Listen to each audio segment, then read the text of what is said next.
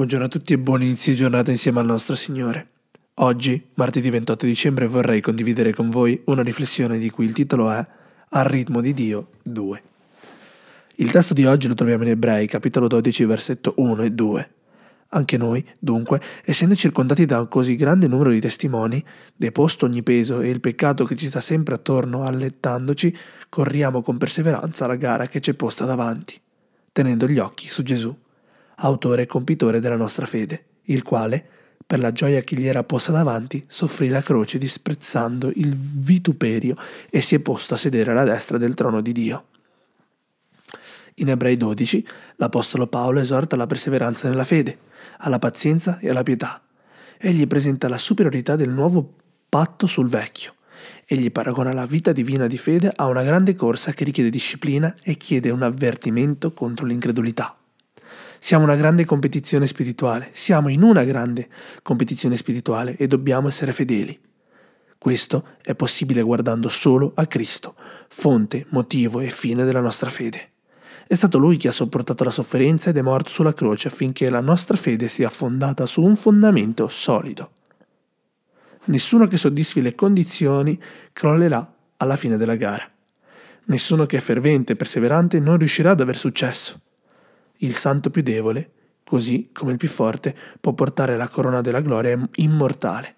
Può essere vinta da tutti coloro che, per il potere della grazia divina, rendono la loro vita conforme alla volontà di Cristo. La ricompensa data loro, che vincono, sarà proporzionale all'energia e alla serietà con cui hanno lottato. Dio ci disciplina perché ci ama e ci fa crescere nella dipendenza da Lui. Ci esorta a cercare la pace con tutti, senza seguire l'esempio di Saul che ha disprezzato la primogenitura e il privilegio della primogenitura. Ci avverte delle terribili risultati dell'incredulità e del giudizio di Dio. Nei momenti critici causati dalla pandemia Covid-19, la stampa ha riportato una storia diversa. Suzanne Oylards, una donna belga di 90 anni, è morta dal virus perché ha rinunciato al suo respiratore. Era un'azione altruistica perché voleva che il dispositivo fosse usato per salvare altri. Disse non voglio usare un ventilatore. Risparmiatelo per i pazienti più giovani. Ho già avuto una buona vita. Purtroppo, Suzanne è morta il 22 marzo 2020 a causa di una polmonite e della mancanza di ossigeno. Sui social media molti hanno pianto la sua scomparsa e l'hanno chiamata eroina. La sua storia è un esempio di solidarietà e gentilezza.